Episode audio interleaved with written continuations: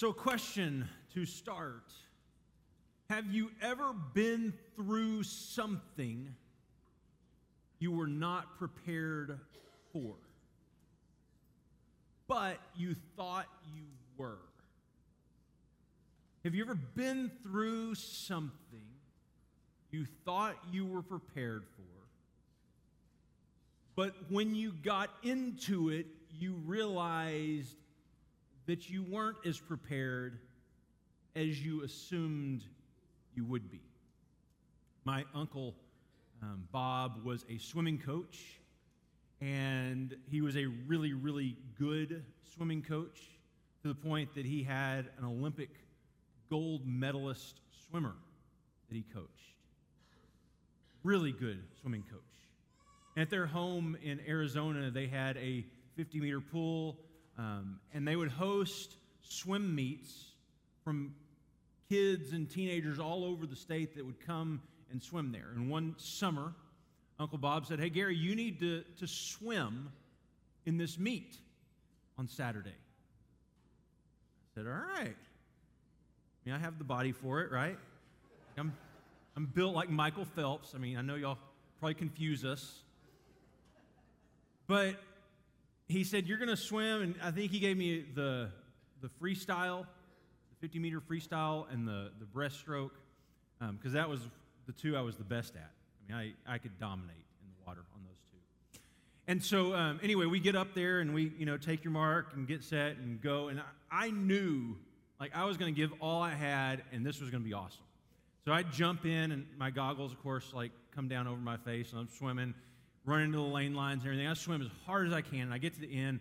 I'm completely out of breath, but I knew I dominated that race. Right? I knew I had to have been, like, getting a medal, right? And so, in the end, I did get a ribbon, but funny thing is they actually give 7th and 8th place ribbons.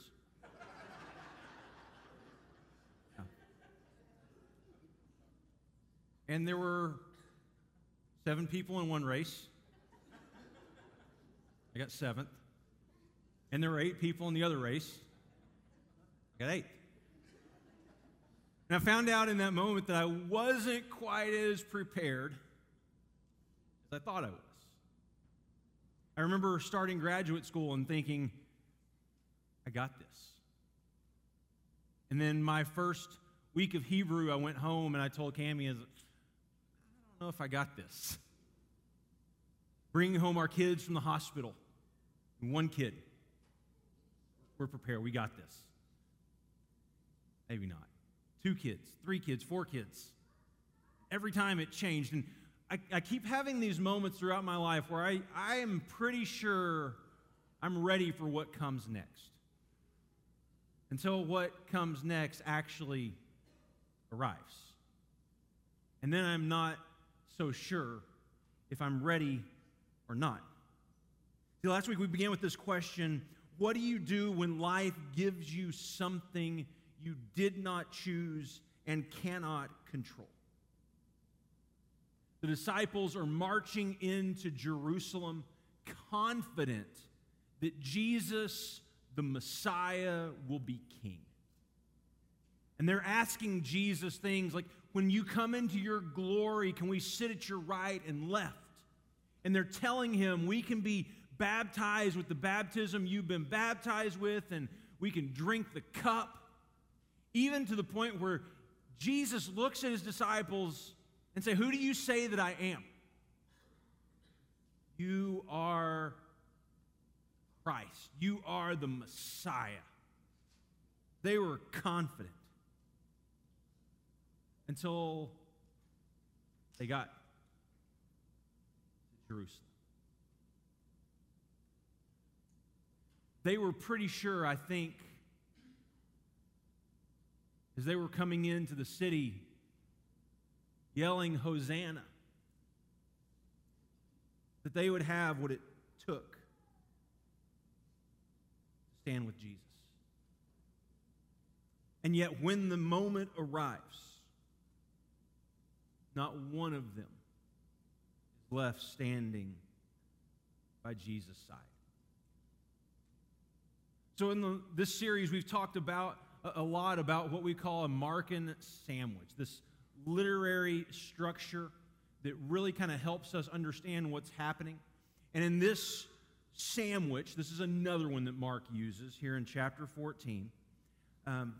He begins with Peter's denial as the intro, and then Peter's denial is the conclusion, and then sandwiched in between is Jesus' trial with the high priest Caiaphas. So we're going to pick up, and we're going to do this one a little bit different because all of these sandwiches, we started with the middle of them. We're going to start with the outside of them this time. So they took Jesus to the high priest, and all the chief priests and the elders and the teachers of the law came together. Notice who all is there. The elders, the teachers, the chief priests, they are all there plotting against Jesus, going on. Peter followed him at a distance, right into the courtyard of the high priest. There he sat with the guards and warmed himself by the fire. Peter is how he begins this story. Peter, who said he would not deny Jesus, even after Jesus told him that he would, following Jesus from a distance, watching on to see what will happen. And then we go to the trial of Jesus before the high priest, and then we come to the other side. And Peter is confronted by people who say, "You know Jesus." And Peter says, "No, I have no idea who this man is. I have no idea what you're talking about." And we're going to pick up here in verse 70. And at this point, he has denied him twice. After a little while, those standing near said to Peter, "Surely you are one of them, for you are a Galilean." Going on, he began to call down curses, and he swore to them, "I don't know this man you're talking about." Immediately, the rooster crowed a second time, and then Peter remembered the words of Jesus, word Jesus had spoken to him. "Before the rooster crows twice, you will disown me three times." He broke down. And as many times as I've heard this story, I have this image of Peter sitting there around this fire with these other guards at the moment where he hears the rooster crow. Because Peter, right here, he's trying to save himself, right? I mean, this is where that moment where you just start doing anything you can to get out of the situation. For me, one of those times, and my mom's probably listening, so just cover your ears. But one of those times I remember just lying through my teeth was when I was in 10th grade, and I've told you all this before. This is how she found out that I lied. It was a sermon. But there was this girl in class that we were all the guys, we were sitting around, we were trying to impress, and she has this rubber cork in chemistry, and she says, "Hey, someone should throw this at Mr. Spears." And so I grabbed it, and trying to impress a girl like a 10th grader does, I tossed it up there. Well, it bounces on his desk and hits him in the face. And you got to understand, I never did anything wrong. Both of my parents knew every teacher in Garland Independent School District because both of them were educators. And so I threw this up there. It bounces and hits him in the face. He gets so mad, and everyone's just like. And after class, this girl sitting in the back, after everyone left, goes up to Mr. Spear and says, "Hey, I know who threw that." And I was caught. It's that moment where it's like, you know, that feeling in the pit of your stomach where you know, like when you get home, you're dead. Like literally your parents are going to kill you. And so the next class, he confronts me about it. And I went to the nurse sick, went home. And so my mom asked me, "Did you do this?" No, but I know who did. Even to this day, like, can't believe I did that. But I knew in that moment, I was in so much trouble. I was literally afraid for my life because I knew what my dad would do. I lied. Even to this day, I still wonder, that's kind of the feeling of Peter. You know him. I have no idea who this guy is. I have no clue who you're talking about. Just moments before in this story, I was so convinced. You are Messiah. And they're hailing him as king as they come into the city. Hosanna, Hosanna. And it brings us to this question we launched with last week. What do? When life gives you something you did not choose, cannot control. What do you do in the moment when you're in a situation you have lost all control? You didn't choose to be there, and now you have to figure out what the next step is. And Peter, in that moment, I don't know him.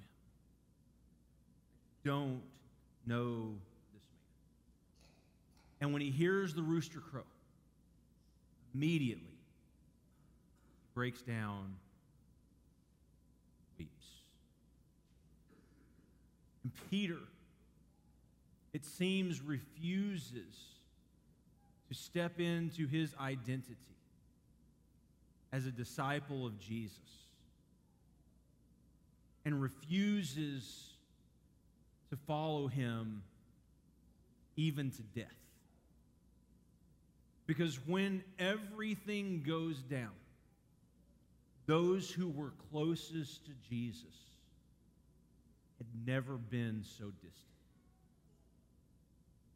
Those who followed him everywhere found themselves scattering as far away as they could. And I wonder if in those moments, as Peter hears the rooster crow, if there were flashbacks to Jesus' teaching. When he said things like, if you want to follow me, if you want to be my disciple, you're going to have to take up your cross and follow me. And if you want to save your life, you're going to have to lose it. You're going to have to give it up. Because if you want to save your life, you're going to have to lay it down. What do? When life gives you something you did not choose and cannot control. So that's this outside of the sandwich. There's Peter's denial. But in the middle of it is Jesus' trial. As both of them, Jesus and Peter, have to give answers that will affect their life,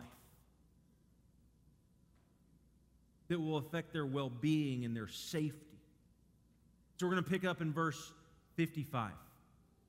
The chief priests and the whole Sanhedrin were looking for evidence against Jesus so that they could put him to death.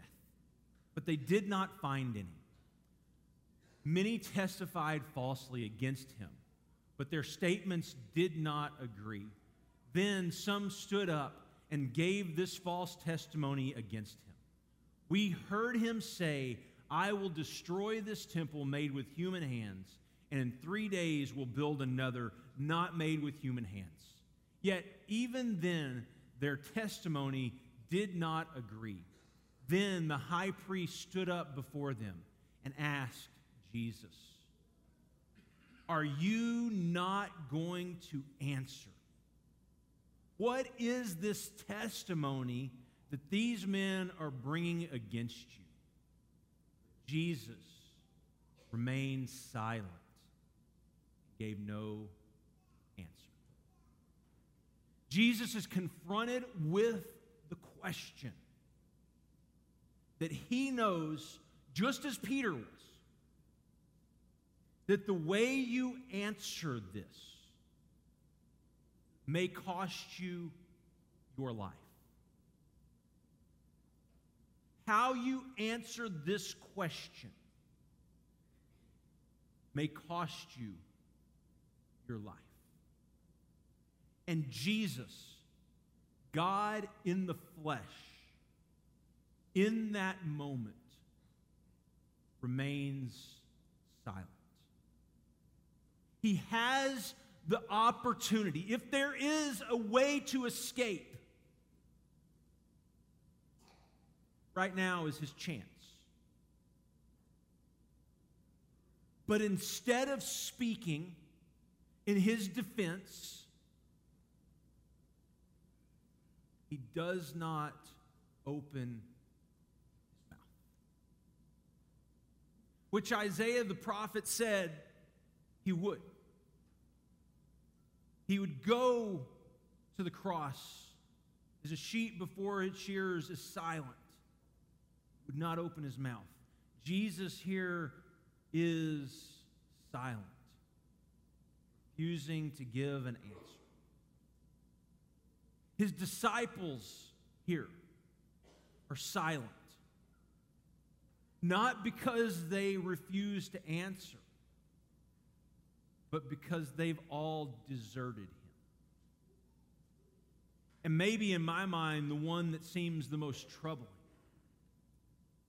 is it seems in this moment that God himself is silent. God does not speak. How do you respond when it seems like God doesn't? How do you respond when there is silence? How do you respond when you need to hear a word from God?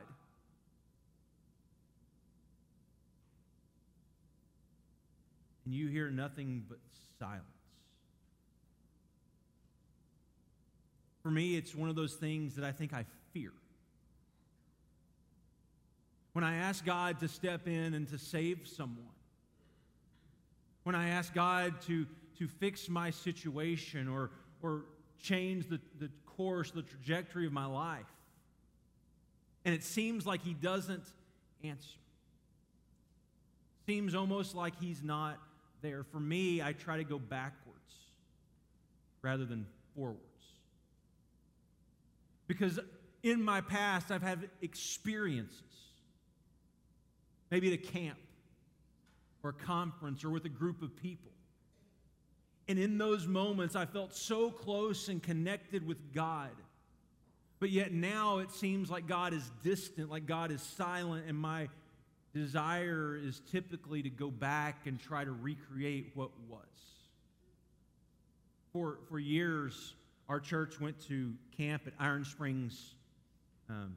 It's beautiful desert outside of Waco, Texas. But it was an amazing week of camp. And as kids, we always went as campers. But then when you got into high school, you got to go as a junior counselor. You got to be with this group of people, and you were one of the leaders, and you were in charge. And it was really a great time, actually, with the kids. But the best part was at night when the kids went to bed, because their adult counselors, who were tired because it was camp, would go to sleep as well with the kids. But then the youth group would get together and we would have our own time of devotionals, sneaking out after the devotionals, doing things we probably shouldn't do, and having a really good time together as a group. But I remember coming back from camps like Iron Springs, where I had this closeness with God like never before. I felt this passion and this love for Jesus. Or I would go to a conference later on as I began in ministry, at a point where I was kind of down spiritually, and I would walk away refreshed. Or I would go to a group, and I would get together with this group of people that renewed me.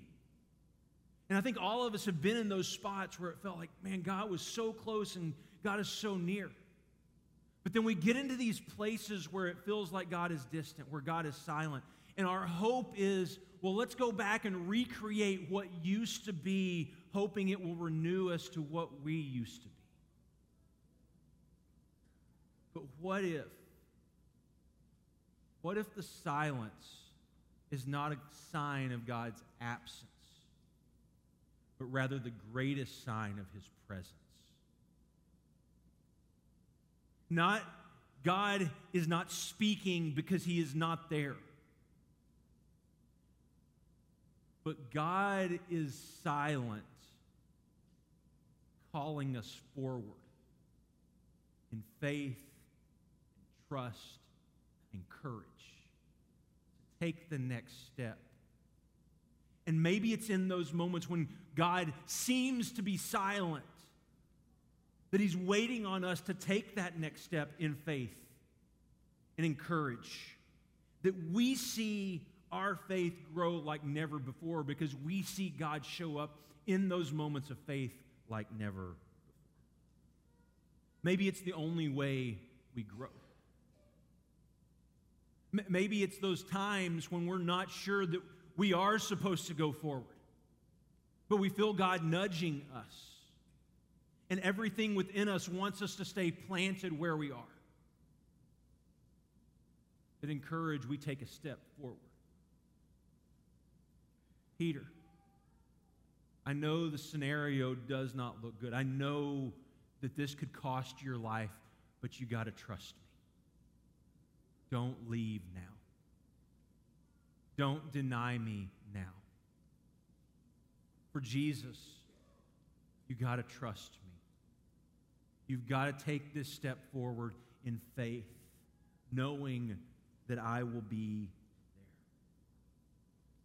So again, the high priest asked him, are you the Messiah?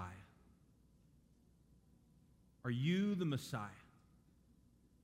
And here's the thing, is our English translations kind of mess up this phrase. In the Greek, here's what it looks like. Sui, took Greek too, not just Hebrew. Sui ho Christos. And the reason that that's so significant is because that is the exact same phrase that Peter uses when he looks at Jesus and says, you are the Christ. You are the Messiah. And the only thing that's different from chapter 8 where Peter says it to chapter 14 when Caiaphas says it is the context lets us know that it's a question. It's almost as if Peter looks at Jesus and says, you are the Messiah. You are the Christ. Caiaphas mockingly looks at Jesus and says, you are Christ. What do you have to say? What are you going to do now in this moment? Jesus, what are you going to do now as God's voice does not speak over you as it did? Because remember how we started in the Gospels of Mark, Jesus' baptism, right, is kind of this first section. And God speaks to Jesus, you are my son, I love you. Pleased with you. The transfiguration speaks over Jesus. You are my son. I love you. And here on the road to the cross, Jesus calls out, Abba, Father.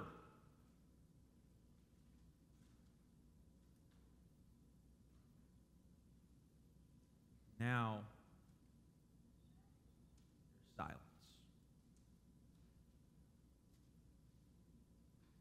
the silence in this scenario is God calling Jesus forward. Because the question we asked last week was, would Jesus abandon the way of the Father if the cost became too great? In God's silence, Jesus in faith steps forward.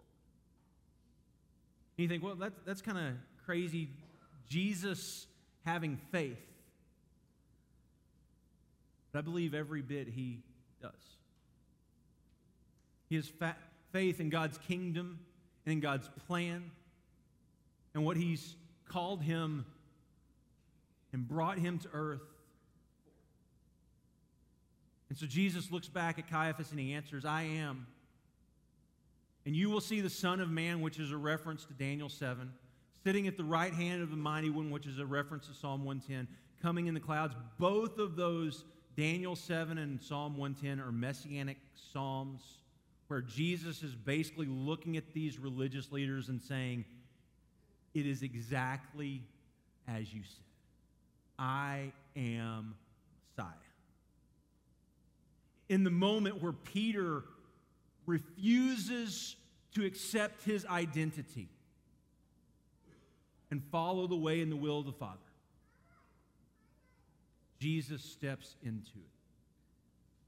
And the result, the high priest tore his clothes. Why do we need any more witness? He is asked. You have heard the blasphemy. What do you think? They all condemned him as worthy of death. And here's the thing. In Rome, that meant nothing. In Rome, blasphemy wasn't something that you would die from. In fact, it probably didn't even register. And when they go before Pilate, that's not even what they're going to accuse him of. What do? When life gives you something you did not choose and cannot control. Jesus, facing the accusations, facing the imminent danger and death, chooses to embrace the moment. And he steps into it, knowing that it will cost him his life. But here's the thing. It's those moments of faith where we aren't really sure that it's God's voice calling us forward, that grow our faith and we experience God like never before. Because we see God show up in those moments. Jesus embraces the moment. He steps into the middle of this destiny, and he says to Caiaphas, you cannot take my life because I am giving my life. You cannot take my life because I am giving my life. It's so much like what Paul says as he's sitting in a prison cell in the book of Philippians. As he says, I hadn't really chosen yet what I'm going to do. I could live or I could die. It's fine either way. I hadn't made up my mind yet.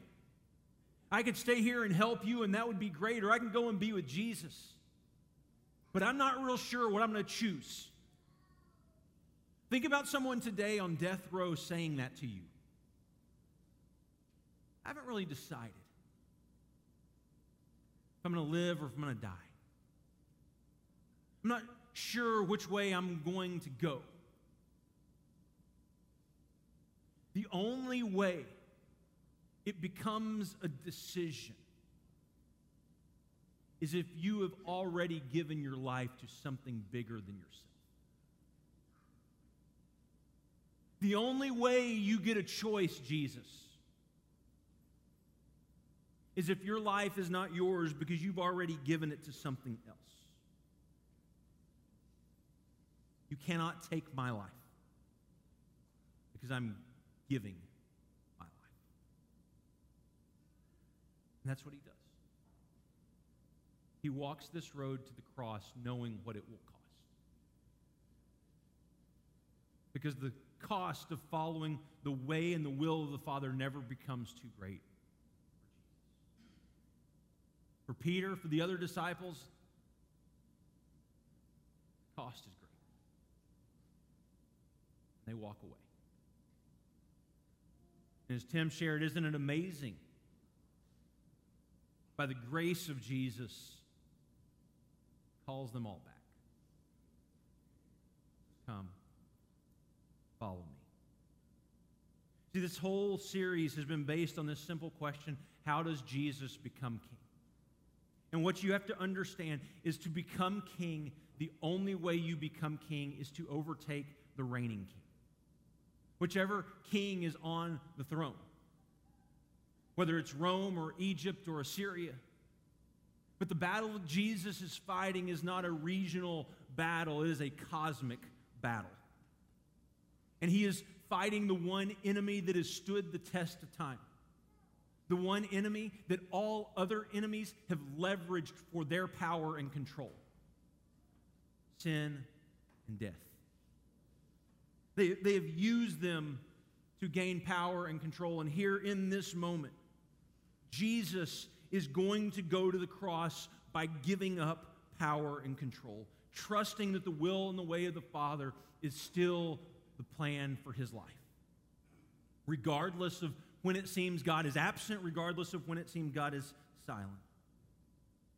And through his faith and courage, we get to witness the greatest act of the power of God in the history of the world. Not just raising someone from the dead, but destroying the power of sin, death, and the grave. And Jesus looks at those disciples and he says, come follow me. Come follow me, come be my disciple. But if you want to be my disciple, you have to take up your cross and follow me. And if you want to save your life, you're going to have to lose it. You want to be my disciple? Give your life something bigger. What do you do when life gives you something you did not choose, cannot control? We embrace it. We step into the middle of it. We look right at the enemy. We say, you cannot take my life. I am giving.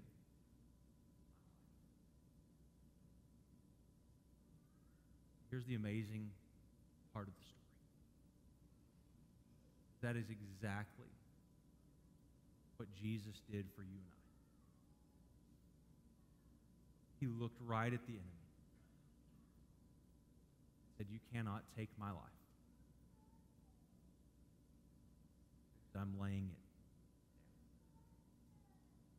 Father, thank you. Thank you so much for your love. Thank you for a love and a grace that embraces us even through the difficult road, the impossible road of the cross. And Father, we see these other disciples that scatter. There's the one true Savior of the world who embraces it, steps into it. Because of his faith, your plan, we get to see the greatest miracle in the history of the world. Sin and death is destroyed. Thank you, Jesus, for the hope that it gives. That we know death is no longer the end. Father, today we live with hope, and we live with courage. Father, trying to give ourselves the will and the way of the Father, regardless of what comes. Thank you for Jesus. Thank you for the grace when we fail, when we don't live up to the identity you have given us. Grace that calls us back to you. says, come, follow me. Feed my sheep. Thank you, Jesus. Pray all of this in your most beautiful, precious, and holy name.